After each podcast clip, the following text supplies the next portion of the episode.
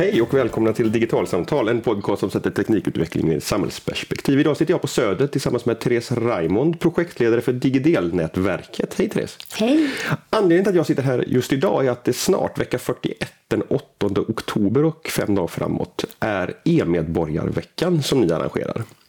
Så jag tänkte att vi skulle prata om e-medborgarveckan, men börja med att prata egentligen om vad Digidelnätverket är, för det är någonting som vi inte har pratat om i den här podden tidigare. Så mm. varsågod!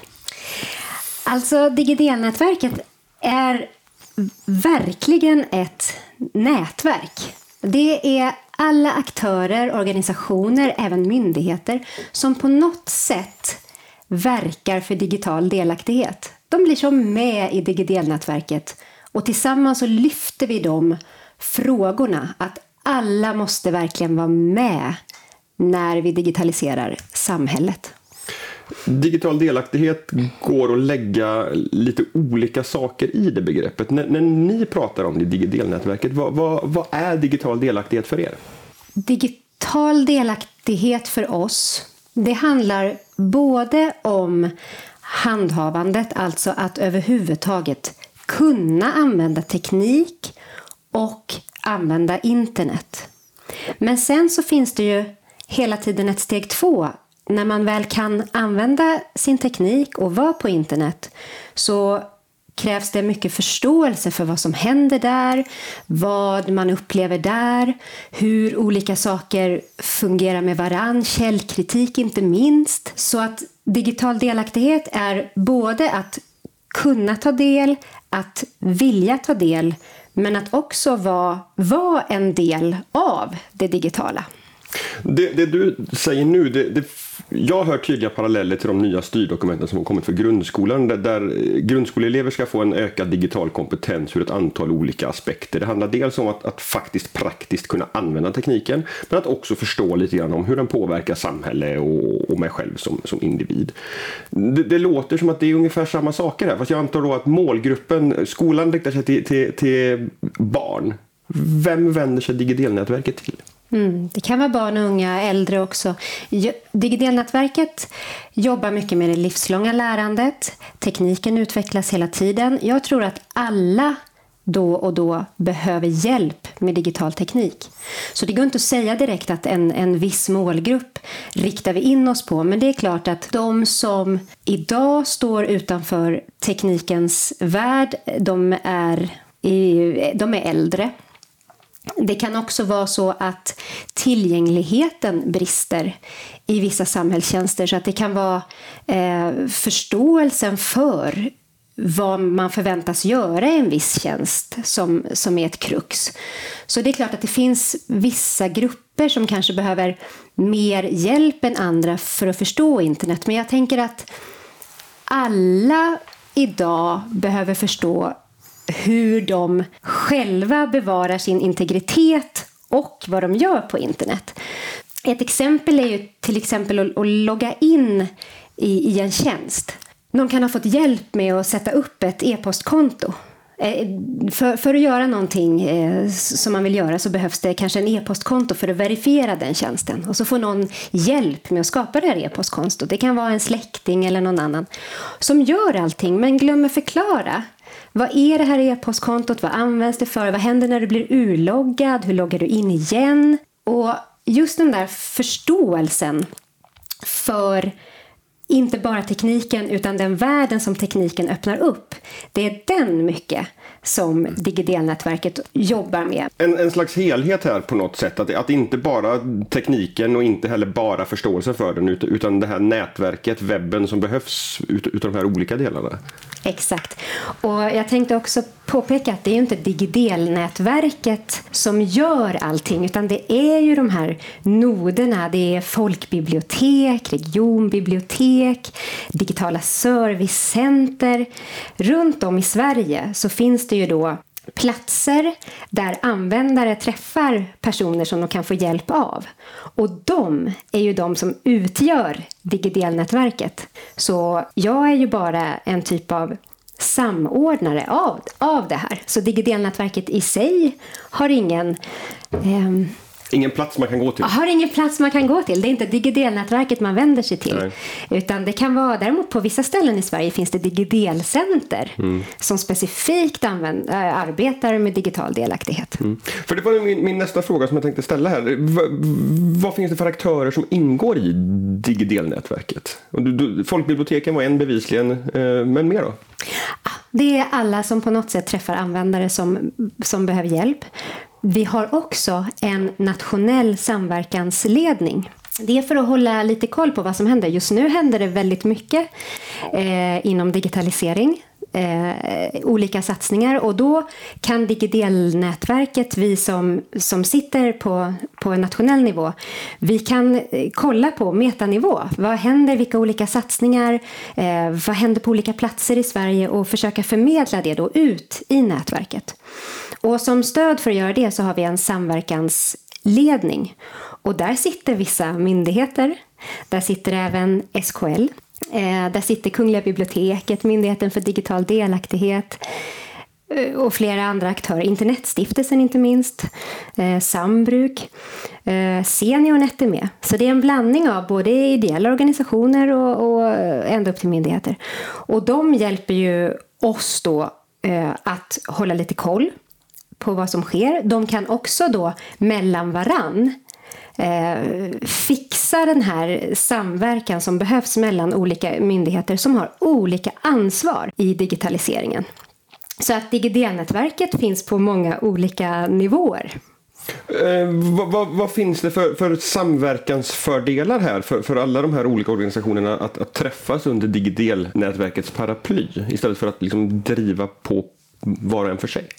Ja, det som hände var ju att det fanns en kampanj. 2010 startade en kampanj som höll på i tre år. Då stod 1,7 miljoner svenskar utanför internet. Kampanjen var till för att en halv miljon svenskar skulle in på internet. Också, men, men såklart steg två fanns också med att vara tryggare på internet och förstå internet mer. Den här kampanjen samlade då olika typer av myndigheter som alla ville verka för Eh, ökad digital delaktighet. Och när kampanjen var slut så ville inte de här aktörerna sluta samarbeta. Därför att det var sån styrka i att veta vad andra gör, eh, att kunna synka olika insatser. Det blev eh, liksom en större förståelse för helheten i det här samtalet. Mm, okay.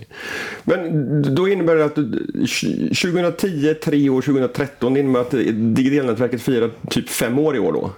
Ja, alltså kan, precis. Kampanjen ja. fanns ju mellan 10 och 13 ja, okay. och sen mm. så bildades själva mm. Digidelnätverket 2014 efteråt för att inte, för att inte tappa eh, det som hade byggts upp under kampanjen. Mm. Så det är väl eh, snarare ett, ett fyraårsjubileum. Men ändå, mm. ja. Mm. Mm. Men, men då, då, då, närmar vi oss den här e-medborgarveckan som, som drar igång här den, den 8 oktober. Va, vad är det? Det är femte gången ni arrangerar den.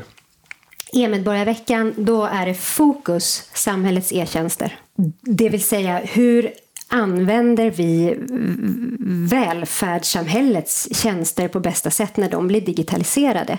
Hur ser vi till att alla kan ta del av dem? Så just den här veckan sätter fokus på verkligen e-samhället och att vara en e-medborgare i ett land. Är det, det, är det fokuset i år eller det, har det varit samma fokus alla år?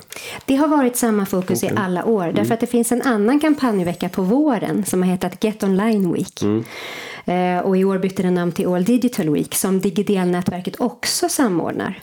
Den har ett bredare fokus. Den kör liksom mm. digitalisering stort, att, att, förstå, att förstå digitalisering. Men då så såg Digidelnätverket ett behov av ja, men just det här med samhällets e-tjänster, att se till att de är tillgängliga. Mm.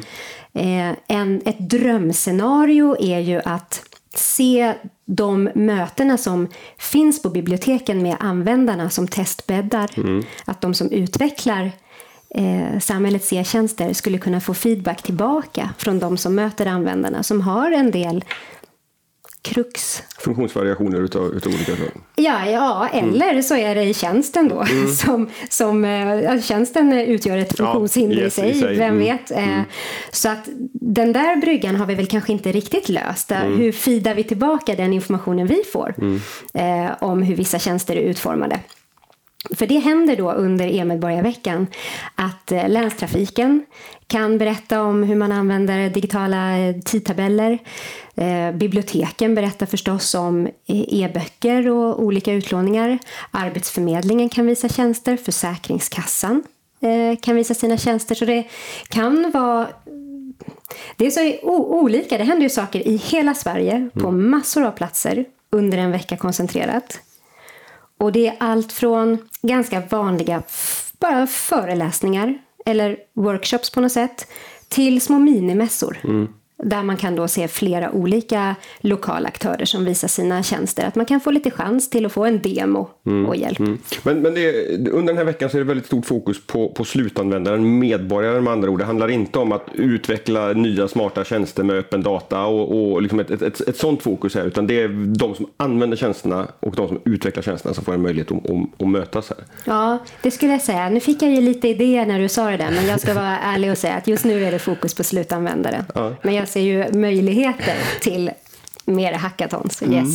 Vad, vad, vad, är det för typ av uh, människor som, som har kommit till de här träffarna, de här e-medborgarveckorna tidigare år? Jo, men ofta så ordnar ju arrangören för en, viss, för en viss grupp. Och det kan ju vara då att Seniornet arrangerar en, en träff just för seniorer. Eller en um, ett makerspace ordnar just den, eh, någon typ av robotsammanhang för föräldrar och, och barn. Så oftast har ju arrangemangen i sig kanske en målgrupp. Mm. Medan de större föreläsningarna kan ju vara öppna eh, för vem som helst då på ett bibliotek. Men, men det innebär att det är liksom hela spannet här från, från liksom väldigt konkreta workshoppar till, till mer massföreläsningar med, med hundratals i, i, i, publiken. Det är en ganska stor spridning med andra ord. Ja, absolut. Och, och bussar som kan åka runt, bokbussar kan åka runt med teknik. Det är helt lokalt. Mm. Eh, arrangerat. Och det bygger ju oftast på att några aktörer då på ett ställe har hittat varann. Mm. Så att det kan ju vara ett folkbildningsförbund som gör någonting på biblioteket mm. och så kanske någon eh, lokal myndighet också hakar på eh, i, i något fall och, vis, och visar sin tjänst. Vi har eh, vårdcentraler i Näsby som gör en studiecirkel just om e-tjänster för vården. Mm. Eh, där. Det kommer att vara i, i år vet jag, som ett exempel på. Och så, men, men det är ju just där. Mm. Och någon annanstans så är det ett eh, större bibliotek som har veckolånga eh, aktiviteter. Alltså ett program från måndag till till och med över helgen kan det vara, lördag, söndag. Mm. Så att även de som kanske är upptagna dagtid i veckan kan komma då lördag och söndag mm. eh, på, på andra arrangemang. Mm. Om man är nyfiken på att se vad som händer på min bakgård under e-medborgarveckan, vart, vart på internet hittar man information om det? Det skulle jag säga faktiskt är på biblioteken, på, okay. bi, på bibliotekens webbplats. Och vi har satt upp på digidel.se så har vi satt upp en karta så arrangörer kan anmäla sig till oss och vi sätter upp dem på kartan. Då får vi se hela Sverige. Men det är ju inte alla som anmäler sig till oss. Vissa arrangerar ju utan att berätta det för oss. Eh, så då finns de inte med på vår karta. Så jag skulle säga att eh, bibliotekens webbplats på kommunen är ett säkert ställe. Mm.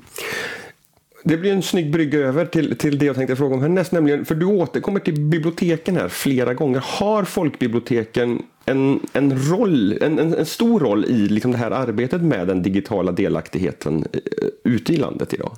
Ja, men det har de verkligen. Jag har en hypotes. Spännande. och det är att vi har, eh, vi har en hög tillit för biblioteken. Biblioteken har också ett demokratiskt uppdrag. Och det här betyder att det känns okej okay att gå till biblioteket och fråga. Det är en välkomnande plats. Och vet man att man kan få hjälp med tekniken på biblioteket, kanske inte alla vet det, men de som vet det, de kan också gå dit och träffa en person som kan ta sig tid. Det finns ju en viss oro förstås att biblioteken får ta för mycket supportärenden. Ehm, det kan vara en balansgång på biblioteket förstås vad de hinner med att göra. Det kan också vara problematiskt med eh, vad de faktiskt får göra i termer av trycka in koder och person, med personlig integritet och bank-id och sådär.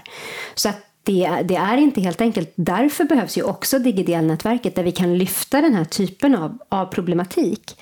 Vad händer när biblioteken blir eh, en plats där personer frågar och ber om hjälp med, med samhällets med sociala tjänster? Vad händer när, när biblioteken eh, blir en plats för support av ett visst telefonmärke? Eller vad, mm. vad, vad, får, vad får det för konsekvenser såklart? Men, men absolut, de allra flesta biblioteken tar ett jättestort ansvar för digital delaktighet idag. Mm. Det, det, här var ett ämne som vi var inne på i podden i januari när jag gjorde en intervju med Ida Norberg som har kommit med en, en rapport om om folkbibliotekens roll i digitaliseringen. Och där var det många som, som i, i, den enkäten som hon hade gjort som gav uttryck för just att man har blivit en, lite av en helpdesk. När de, det kommersiella näringslivet fallerar så kommer folk till, till biblioteken för att få hjälp med sin telefon och så vidare. Är, är det någonting som, som du känner igen från resonemangen i Digidelnätverket alltså? Ja, jag, ja. jag känner igen det. Och jag, jag känner också igen viljan att, att hjälpa men inte riktigt veta men, men hur, hur, hur långt sträcker sig mitt ansvar här nu när jag, mm. när jag hjälper den här personen. Och jag tänker att det, det måste ju finnas platser där personer kan få hjälp och särskilt med sin telefon eftersom allting finns i telefonen. Och vi förväntar oss att personer använder sin telefon för att boka biljetter och ha olika typer av, av myndighetskontakter. Um, så att det i sig är inte konstigt, men jag, jag, jag håller absolut med om att, att man behöver faktiskt se, se över hur den här hjälpen är organiserad. Mm. Och och snarare kanske vart kan biblioteken slussa när det inte riktigt är deras uppdrag? Vilka andra mm. aktörer finns för att supporta folk i ett digitaliserat samhälle. Mm. För, för, jag tänker så här att, att i och med de nya styrdokumenten som jag nämnde tidigare som har kommit för grundskolan så, så tar, kommer skolan ta ett ansvar för att, att alla svenska elever lämnar nian med, med en viss basnivå i, i förståelse för hur tekniken fungerar och också liksom den praktiska användningen av tekniken. Men sen har vi ju alla vi andra som har lämnat grundskolan så länge och som du, som du då beskriver här att många där har inte heller riktigt nått upp till den här grundläggande kompetensnivån. Och, och hur, alltså hur går diskussionerna i, i, i de forum där du rör dig kring, kring ansvaret för det här? Liksom finns, finns det en levande diskussion om vem ska, vem ska ta det faktiska praktiska ansvaret för att alla får den här förhöjda digitala kompetensen som, som faktiskt behövs i samhället 2018 och framåt? Jag skulle säga att det samtalet finns i allra högsta grad. Mm. Men att vi eh, inte har landat i en lösning och jag tror att det kanske diskuteras i olika forum just idag. Och här ser jag, just här ser jag ett otroligt behov av just Digidel-nätverket. som kan lyssna in. Vad, vad är det på gång? Som kan också berätta att när det, när det satsas här så får det de här konsekvenserna. Eh, ni två borde kanske prata mer med varann här. Det här överlappar varann. På, det går ju att, att se saker. Det går ju att lägga kartan. Mm. Men jag, jag, det här är en extremt svår fråga. Vem, vem har ansvaret? Mm. För att det är som du säger, det finns ett eh, näringsliv som, som säljer tekniska prylar. Vilket ansvar har de? De som eh, skapar eh, tjänster förstås. Eh, samhällstjänster. Eh, de vill ju göra dem så tillgängliga som möjligt. Hur hjälper vi dem att få bra data så att de tjänsterna kan bli bättre? Och vart går personer när de faktiskt har ett problem med sin teknik och inte har någon mm. eh, i sin närhet att fråga? Mm. Nu så kommer det ju att öppna fler Digidelcenter. Okay. Internetstiftelsen i Sverige har fått Eh, ett regeringsuppdrag att fördela då eh, medel för att kommuner ska kunna starta upp. Det kommer att bli fem, mellan fem och tio nya digidelcenter. Och jag tänker att det sättet som befintliga digidelcenter och de här nya det sättet som de organiserar sig på i kommunen, de samarbetspartner som de får. För att, att hjälpa folk med teknik, det är inte en parts uppdrag utan det måste hela tiden finnas många olika platser. Dels så att det är enkelt för folk att ta sig dit eller att man måste till och med uppsöka ibland. Eh, en aktör kan ju inte nå alla. Så jag tänker att det här blir superintressant att se nästa år. Hur kommer de här nya digidelcentren eh, att fördela sig så att de blir smarta och når ett stort område av användare. Kan, kan du inte beskriva de digidelcenter som finns? Hur fungerar de? Vad, vad, är det rent konkret man, man möter när man kommer till ett sånt?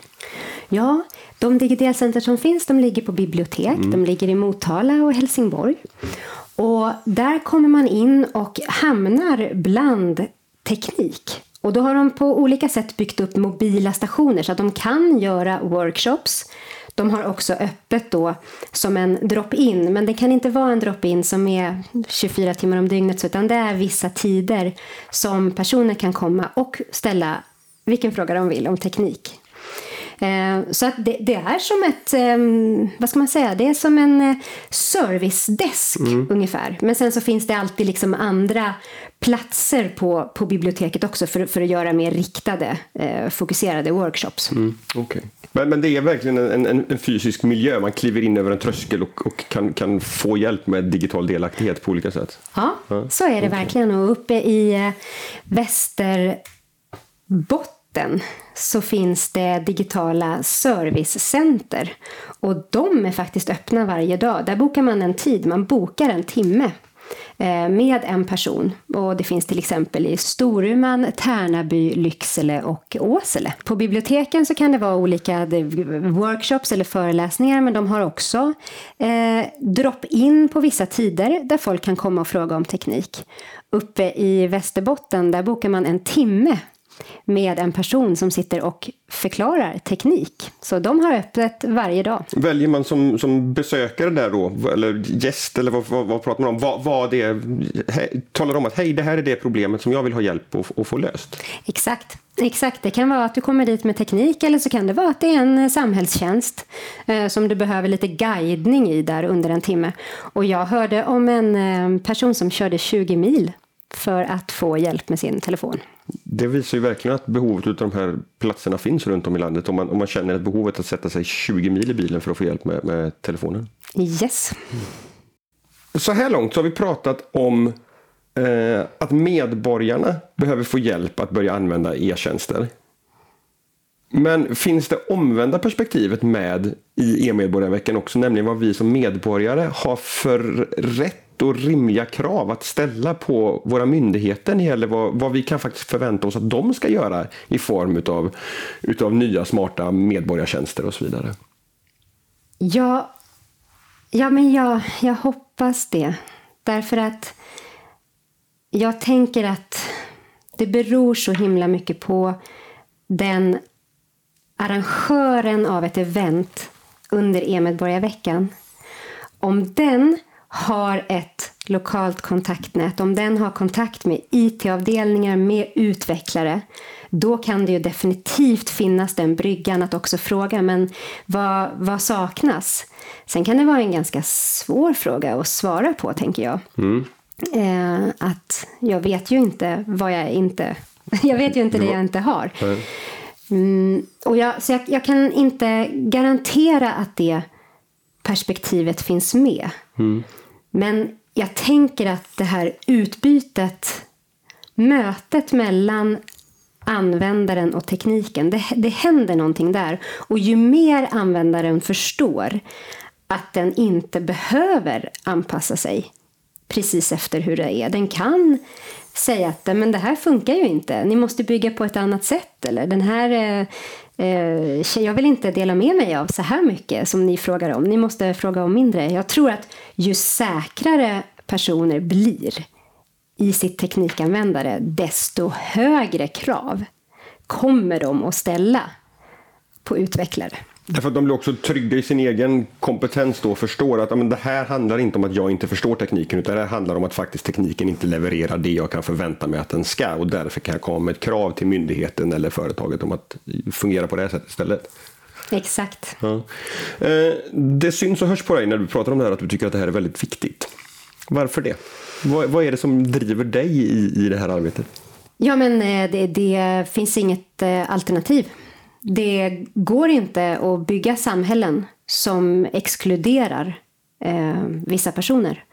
Och just det digitala samhället, det bygger vi faktiskt helt själva. Det är ingen annan som tvingar oss att göra någonting, utan vi skapar det och vi försöker skapa det bra. Men om det finns grupper i samhället som inte kan ta del av det på lika villkor, då gör vi någonting fel. Och det här känns otroligt viktigt att, att jobba med just nu, för att det går snabbt. Det går snabbt och, och därför så får vi vi får inte tappa gruppen nu när det finns en stor chans mm. att få med sig Anna. Än, än, ännu har inte tekniken blivit så eh, komplex. Den är, den är komplex absolut, men den är inte så komplex att vi inte kan få med oss alla. Men vad händer om det går 10 eller 20 år till och, och vi inte har brytt oss om den här förståelsen hos, hos de som vi förväntar oss ska använda teknik? Jag, jag tror att det blir en oerhört farlig utveckling som, vi, som, som ingen vill ha. Det, mm. Jag slår på halmgubbar här nu, det är ingen som vill ha ett sånt samhälle. Uh, och det finns många som tar det här ansvaret och jag är jätteglad för att få vara, vara en del av den, av den rörelsen som gör det. Ehm, det är många som pratar om digital delaktighet som en förutsättning för social delaktighet. Att vi kanske inte ens ska prata om digital delaktighet, det är delaktighet, punkt. Man kan också prata om digital delaktighet, eller delaktighet, som en grund för demokrati överhuvudtaget. Och då blir det på något sätt så himla enkelt att faktiskt tänka sig att ja, men det är klart att vi ska satsa på att människor ska vara delaktiga i, i, i, digitaliseringen. Därför att i och med att digitaliseringen nu ligger som ett, som ett fundament i nästan hela samhällsstrukturen så får vi inte upp alla på digitaliseringsvagnen så, så kommer de heller inte vara en, en delaktiga i, i det samhället som vi bygger tillsammans. Nej, och uppenbarligen bygger vi ju då inte rätt, sam rätt digitalt samhälle då om, om folk eh, lämnas utanför. Det, det, det, finns inte faktiskt så mycket forskning på varför vissa väljer eller säger att de väljer att, att ställa sig utanför. Det går ju inte att tvinga alla människor att ha en mobiltelefon. Det tror jag inte är en önskvärd situation alls. Det kanske måste gå eh, att, att inte vara delaktig hela tiden. Men det måste i alla fall hela tiden vara självklart och enkelt att vara det. Mm. Det, får, det får liksom inte vara svårt att vara en del av det digitala samhället. Eh, Internetstiftelsen ger varje år ut en rapport som heter Svenskarna och internet. Och den visade i fjol att, att nu är det, sett till procentuellt sett, en väldigt stor del av svenskarna som faktiskt är internetanvändare. Men tittar man på absoluta siffror så är det fortfarande runt 500 000 utav oss som bor i det här landet som inte är internetanvändare. Räcker det att de kommer svara om några år att vi får en hundraprocentig andel som svarar ja, jag är internetanvändare för att digitalnätverket också ska känna att nu är vårt jobb gjort, nu är alla digitalt delaktiga? Nej, det räcker ju definitivt inte därför att då har vi ju den här steg två att eh, de som är digitalt delaktiga måste också verkligen vara det. De måste vara medskapare, förstå vad de är med om och vad de upplever. Så att eh, det handlar inte alls bara om att få in folk på internet. Det handlar också om vad man gör av sin digitala delaktighet och vilket ansvar man tar och vilket ansvar man tillåts ta. Jag skulle säga att eh, det, är, det är lite klurigt att, att förstå den här gruppen faktiskt som säger att de inte är på internet. Eh, det är lite klurigt att förstå eh, varför. Och jag tycker att det behövs mer, mer forskning på gruppen som inte är digitalt delaktiga. Också för att vi ska kunna stötta dem på bästa sätt. Mm. Idag gör ju vi insatser som vi tror eh, har effekt vi, eh, det är klart att Vi har ju berättelser om mötet, den här aha- aha-upplevelsen. Eh, när, när någon förstår och vad... När någon, när någon förstår hur mycket det finns och vad man kan ta del av. Det, det är klart att det finns många sådana berättelser men jag skulle önska mig mer mer fakta om den här gruppen så att vi verkligen kan göra rätt saker. Eh, halvtimmen har gått. Vi tar och rundar av eh, med en påminnelse om att ni som lyssnar, om ni är nyfikna på att se vad som händer hos er under EU-medborgarveckan så går ni antingen till ert kommunala folkbibliotek eller till digidel.se för att hitta ett program där. Therese, tack för att du var med i Digitalsamtal. Och till er som lyssnat, gå gärna in på vår sida på Facebook som heter Digitalsamtal och gilla podden där. Och där hittar ni också kontaktuppgifter till oss. Eh, podcast.digitalsamtal.se för tips och idéer om nya intressanta personer att intervjua i podden. Men med det, på återhörande om en vecka. Hej så länge!